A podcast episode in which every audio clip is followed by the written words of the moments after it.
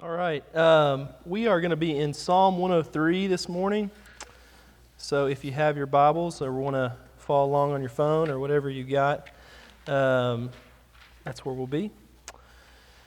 So let me read. I'm going to read the entirety of the passage um, just because I think there's power in the, um, the spoken word of God. And, and then I will, I'm obviously not going to preach on 22 verses. Um, so I'll just, just kind of highlight the last or the middle chunk there. Uh, but I want to give a context for the whole thing. So, all right. So here now the word of the Lord. Psalm 103. Bless the Lord, O my soul, all that is within me. Bless his holy name. Bless the Lord, O my soul, and forget not all his benefits, who forgives all your iniquity and heals all your diseases, who redeems your life from the pit who crowns you with steadfast love and mercy, who satisfies you with good, so that your youth is renewed like the eagles. The Lord works righteousness and justice for all who are oppressed. He made known his ways to Moses, his acts to the people of Israel. The Lord is merciful and gracious, slow to anger, abounding in steadfast love. He will not always chide nor will he keep his anger forever. He does not deal with us according to our sins, nor repay us according to our iniquities. For as high as the heavens are above the earth, so great is his steadfast love toward those who fear him. As far as the east is from the west, so far does he remove our transgressions from us. As a father shows compassion to his children, so the Lord shows compassion to those who fear him. For he knows our frame, he remembers that we are dust. As for man, his days are like grass, he flourishes like a flower of the field. For the wind passes over it, and it is gone, and its place knows it no more. But the steadfast love of the Lord is from everlasting to everlasting on those who fear him, and his righteousness to children's children to those who keep his covenant and remember to do his commandments. The Lord has established his throne in the heavens, and his kingdom rules over all. Bless the Lord, O, o you his angels, you mighty ones who do his word, obeying the voice of his word. Bless the Lord, all his hosts, his ministers who do his will. Bless the Lord, all his works in all places of his dominion. Bless the Lord, O my soul. Let me pray. Lord, in the coming moments, I pray that you would speak from your word to your people. Um, bless, help us to bless the Lord from the bottoms of our hearts, deep in our souls. Father, give us a, a profound understanding of how compassionate you are toward us how much you are filled with loyal love, steadfast love toward your saints.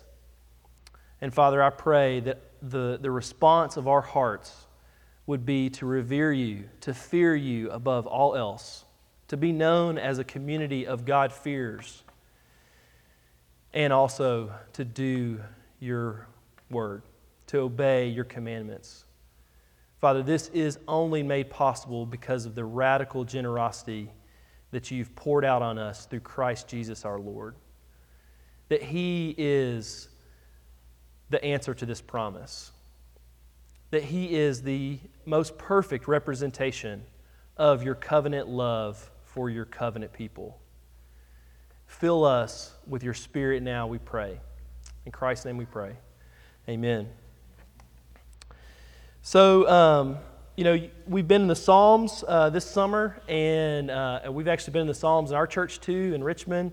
And the Psalms are, uh, are obviously, you know, a, uh, to be sung. And so it was beautiful that we got to sing uh, a, a song that was really written after this, this uh, Psalm 103 um, here at the beginning of the service. And they're, they're poetic, um, they have repetition. And so, a lot of times when you're wanting to study a psalm, uh, you want to look for what themes are in this psalm.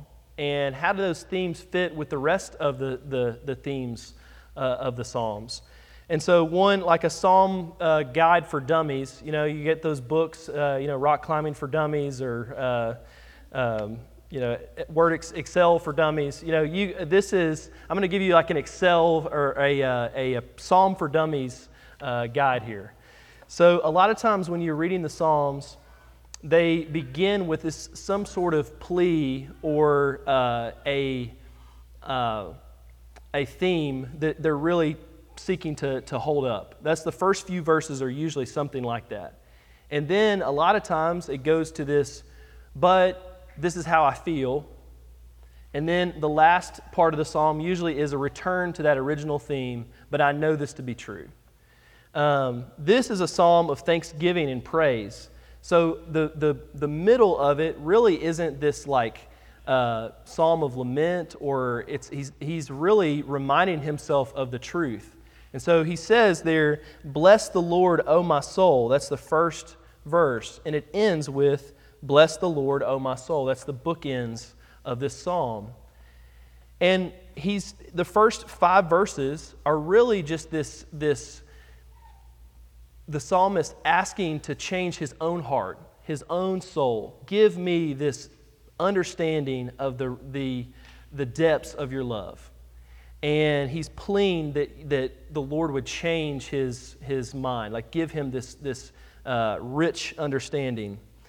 And then the middle part of it really is the, the answer to why. Why would he, this, this faith well up in him as a psalmist? And so we'll, we'll focus a lot of our time. There's, this is a gold mine. Like this, uh, this passage is full of good stuff. And you could do a whole, I, I, thought actually for our church, doing a whole summer on this, this psalm because it's just full of, of beautiful truths from the gospel. But I want to focus on just a few things and really mainly uh, one or two ideas um, on what this psalm is really trying to communicate.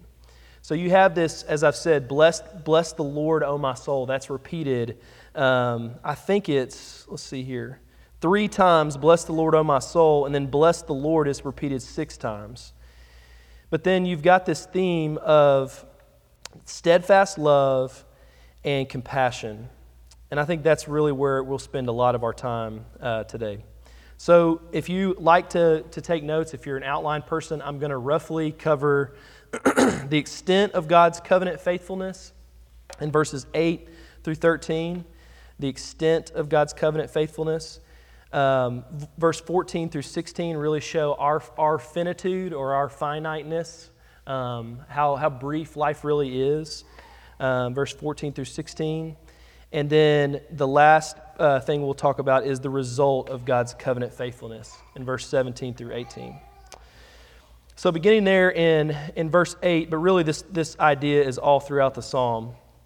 Verse 8, it says, The Lord is merciful and gracious, slow to anger, abounding in steadfast love. that formula that, that in, is in verse 8 is all over the scriptures, uh, especially the Old Testament. It's most clearly seen in Exodus. If you have your Bibles and want to flip there, Exodus 34, verse 6. Yeah, 6 and 7. the Lord passed before him and proclaimed, this is to Moses, okay? So he's, he's passing by the Lord and he's uh, by Moses and he's telling Moses who he is. He says, the Lord, the Lord, a God merciful and gracious, slow to anger, and abounding in steadfast love and faithfulness, keeping steadfast love for thousands, forgiving iniquity and transgression and sin, but who will no by means clear the guilty. It's referring to that this is one of my the commentators I was reading said that this was the central confession passage for the Old Testament. This same these these four things merciful, gracious, slow to anger, steadfast love. That's found in Nehemiah 9:17 and, th- and verse 31, Psalm 86 verse 15, Jonah 4:2, Joel 2:13. It's all over the scriptures. um, this is the, and in, and in verse 4, we didn't read that, we read this one out loud, but who redeems us from the pit, who crowns us with steadfast love and mercy. Um, that's what we're crowned with. And so the, the word translated mercy there is, is really probably, it's the same word used throughout the psalm. So if you're reading this in Hebrew, you're seeing the repetition. But in the, the English, it's translated mercy, but it's also translated compassion. So the same word is used in verse 4. It says, crowns us with mercy. Verse 8 says that he is merciful. And verse 13, it says, As a father shows compassion to his children, so the Lord shows compassion to those who fear him. That's the same word in Hebrew, uh, all four times. And it's, it's basically, it's, what it's saying is that God's compassionate character is the thing that moves him toward this steadfast love for his people. Um, the word steadfast love uh, is used 286 times in the Old Testament. It is a, clearly a theme of the Old Testament, but it's really a major theme for the Psalms. In, this psalm alone, it's used four times verse 4, 8, 11, and 17. It represents, a lot of translators will say this is loyal love. It's God's commitment to his covenant with his people, his loyalty. He is unwavering uh, in his devotion to them. It represents this unfailing kindness and generosity. Uh, the best way we can call it is steadfast love, just a, a person who is, is continuing to pursue the, the object of their love. But this word steadfast love is also used in Psalm 51 when David says, Have mercy on me, and he says, according to your steadfast love. It's the thing that he appeals to when he is at, a po- at the lowest point and he's saying, Have mercy on me, forgive me according to your steadfast love. That word is hesed or chesed, maybe, um, if you like to do gutturals. And it is, uh, it is this act of promise keeping loyalty that's motivated by deep personal care Second, the second commandment, I don't know if you've ever noticed this about the, the Ten Commandments. There's a couple commandments that he goes that, that there's a little bit more detail that's involved. If you flip there in Exodus 20, it's very similar to Exodus 34. On in the, the second commandment, he says this You shall not make for yourself a carved image or any likeness of anything that is in heaven above, or that is on, in earth beneath or that is in the water uh, uh, under the earth. You shall not bow down to them or serve them, for I am the Lord. I, the, I am I the Lord am, am a jealous God, visiting the iniquity of the fathers on the, the children to the third and fourth generation, or of those who hate me. And then verse six, but showing steadfast love to thousands of those who love me and keep my commandments. How much does that sound just like the passage we're in? It's interesting there when he says that he is going to visit the iniquity of the fathers on the third and fourth generation for those who hate me. There is a real consequence for our sin. And what, according to the, the scriptures, our sin splatters, it affects other people. Other people are impacted by our sin. And according to this passage, it visits the third and the fourth generation. But, it's a big but, showing steadfast, I didn't mean for that to be a joke. Some really, some really corny pastors do that. I didn't mean that. uh, but showing steadfast love to thousands. That word thousands can also mean the thousandth generation. You see what's going on there? He's saying your sin is going to have an effect on the next generations, to the third and fourth generations. There's a real consequence for your sin. But my steadfast love is going to go out to thousands of generations. It's so much greater than what your sin is able to accomplish in, in destruction. My steadfast love is greater than that.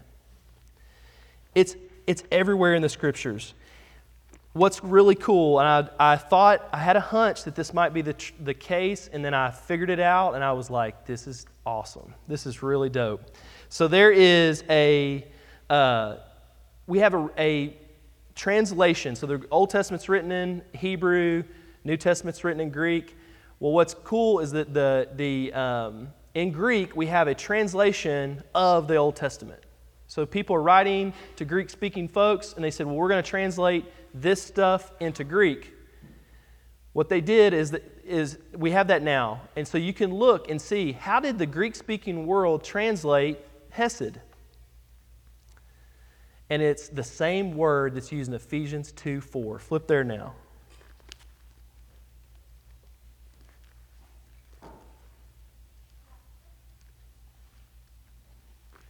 Where's Ephesians? I don't. I can't find it. I'm kidding. Uh,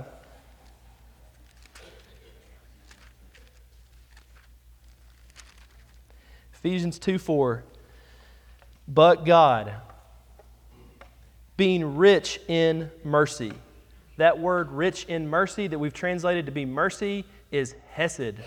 It's the same word for steadfast love.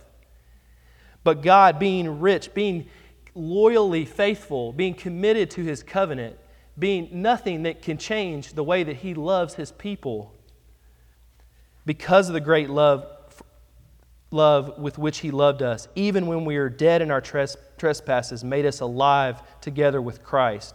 By grace you have been saved, and raised us up with him, and seated us with him in the heavenly places in Christ Jesus so that in the coming ages he might show the immeasurable riches of his grace in kindness toward us in Christ Jesus.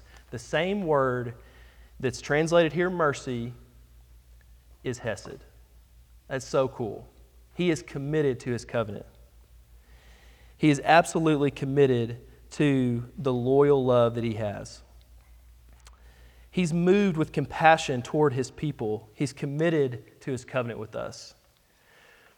I thought about Genesis 15.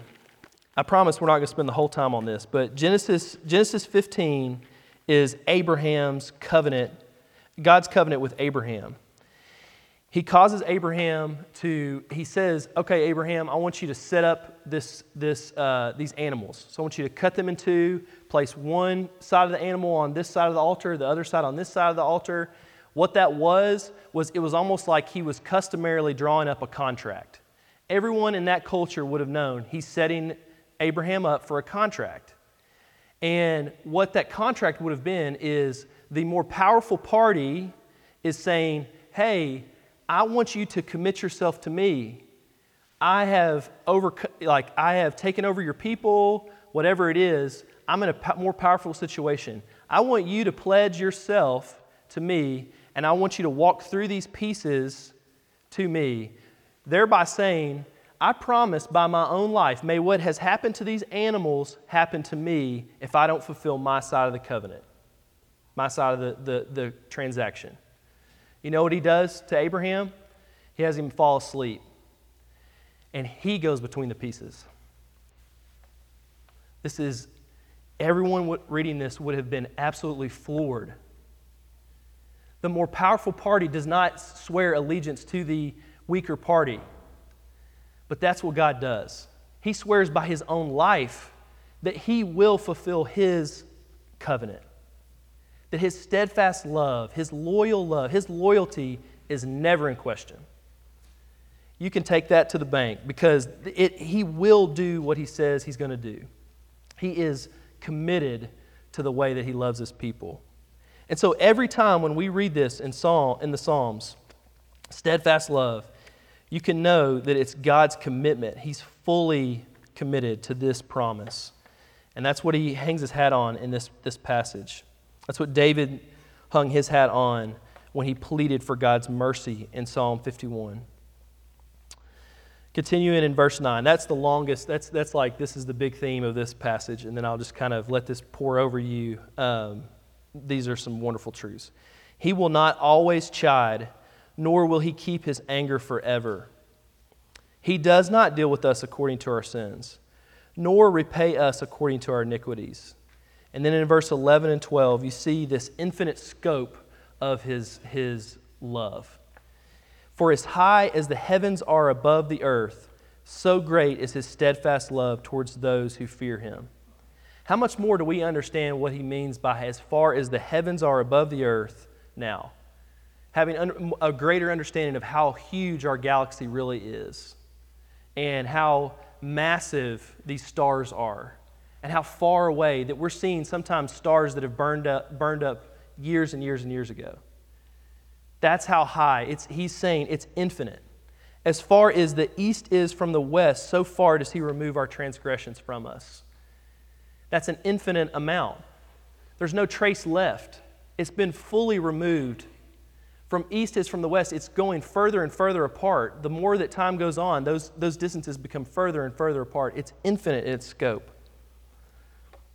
That's how far he's removed our transgressions from us. And we read those verses and we think, how, is, how can David say this? How can David possibly say this? That that's how far he's removed our transgressions?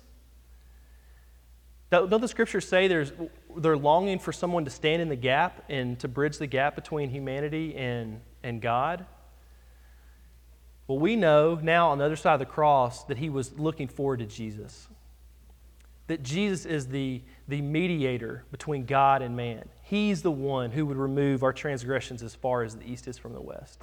He's the one who would illustrate that God's love is so great that it's higher than the heavens are above the earth, that it is completely and utterly infinite in our scope.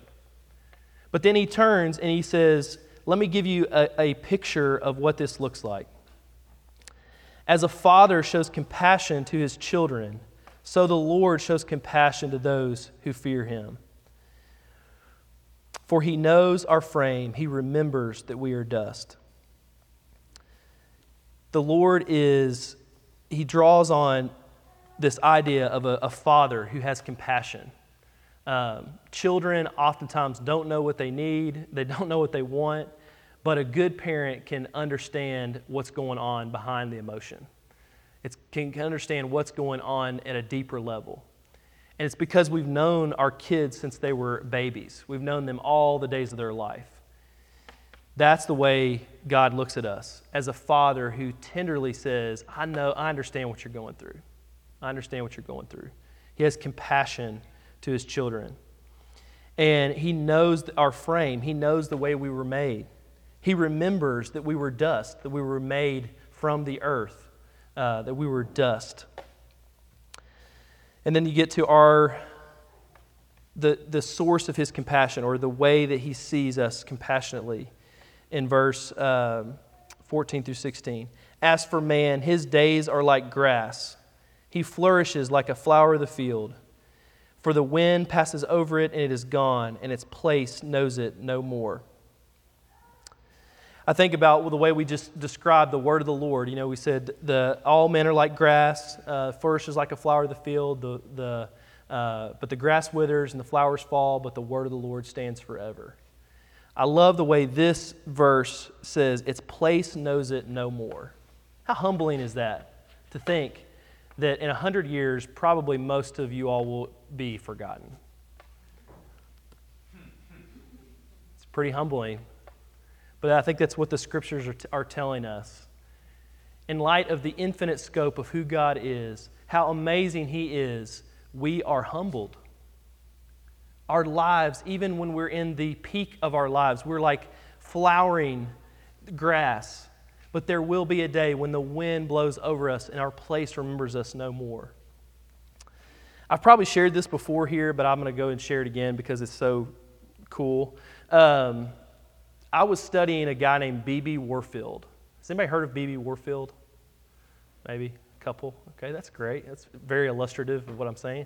Um, he is, uh, was known as the, the theologian of his day in the English speaking world. He was the last of the great Princeton the- theologians. Um, he was a defender of the, ortho- the authority of Scripture. And when people talked about his preaching, they said that his words proceeded from his lips as though they walked on velvet. Um, he died.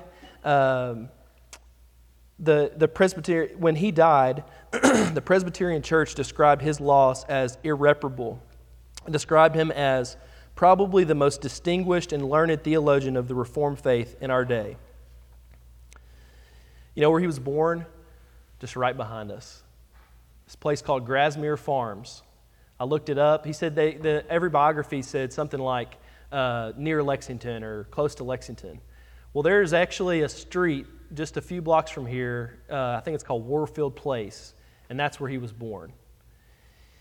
Um, I think what's interesting about when you think about a guy like B.B. Warfield is he is, when he passes away, all this is said about him. There's just like he's the best, uh, probably the most distinguished theologian of, of his day and all this stuff. And most of us probably have never heard of him or de- definitely don't remember that he lived right down the street.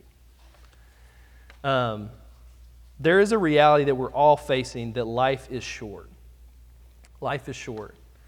It will, it, the Bible talks about it as a mist, as a vapor.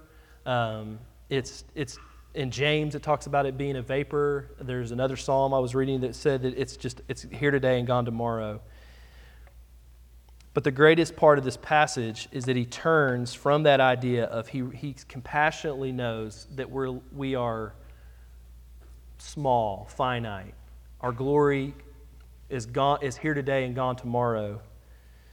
But how we get remembered is the steadfast love of the Lord. But the steadfast love of the Lord is from everlasting to everlasting. It's the same phrase that's used in Psalm 90, uh, the oldest psalm that we have in the Psalter, um, a psalm of Moses, actually.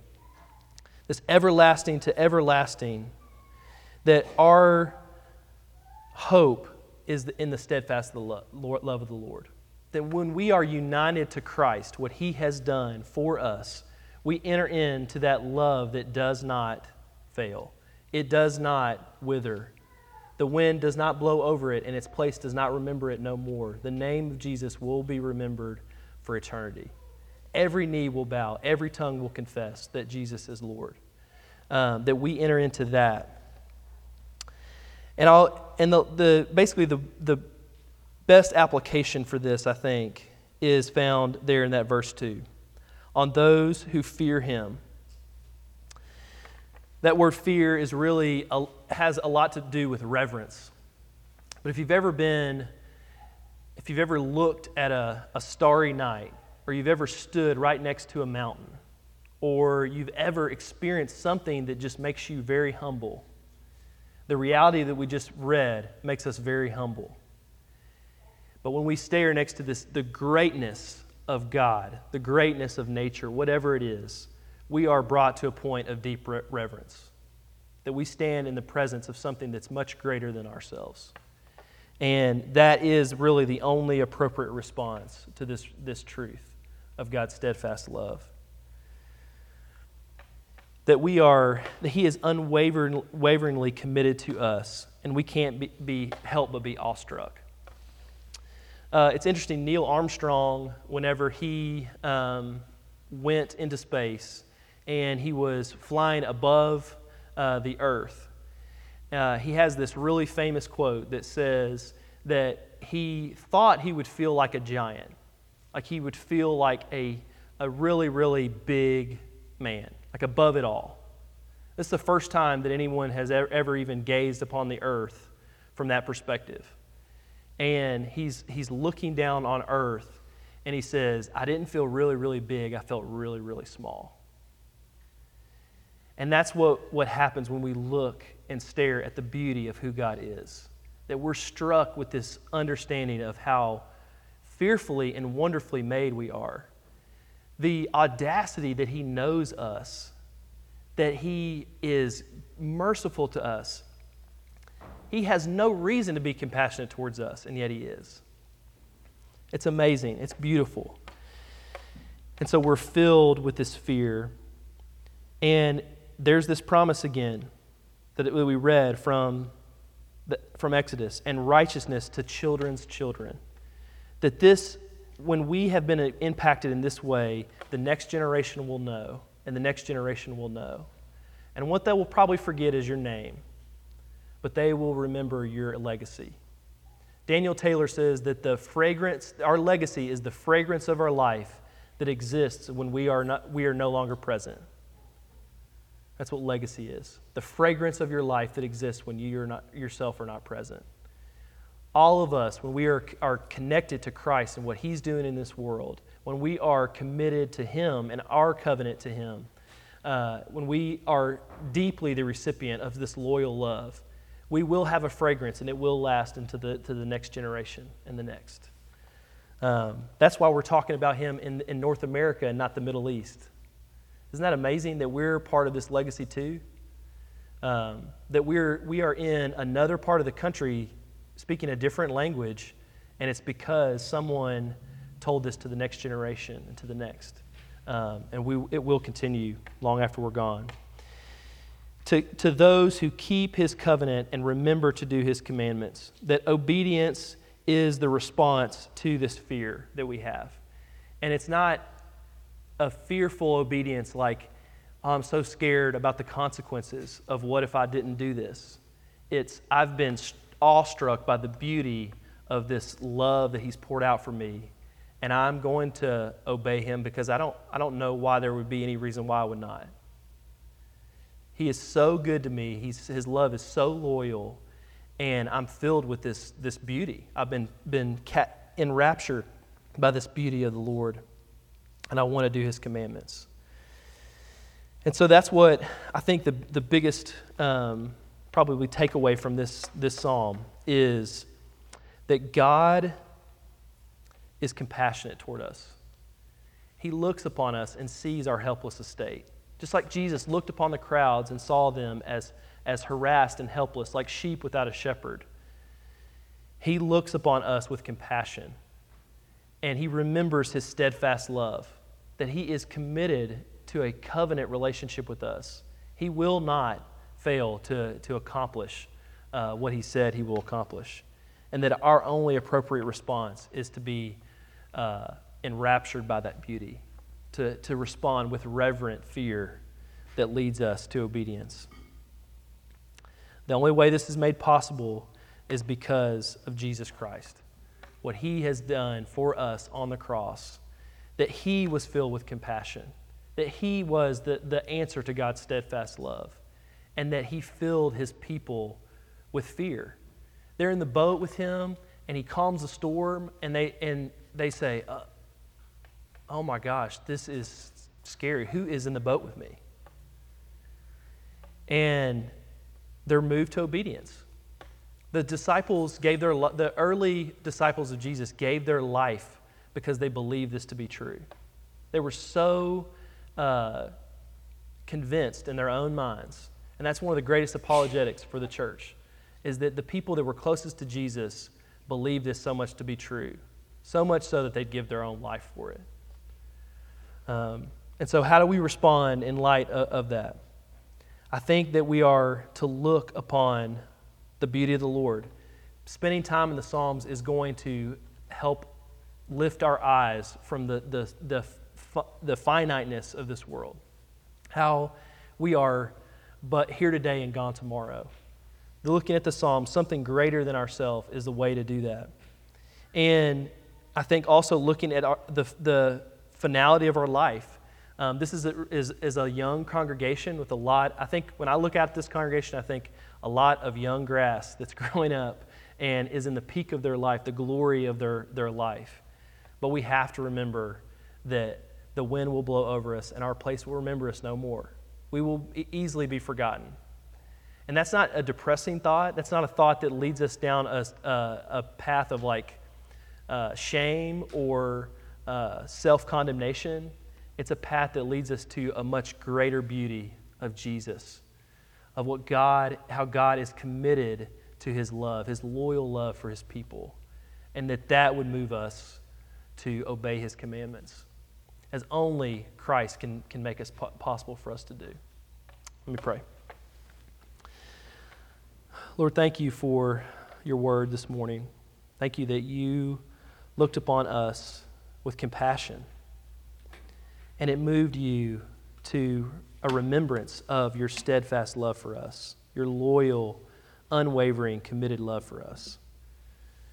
Thank you that you sent Jesus as a representation of that steadfast love, that you remembered your covenant with Abraham and with Moses and all the covenants.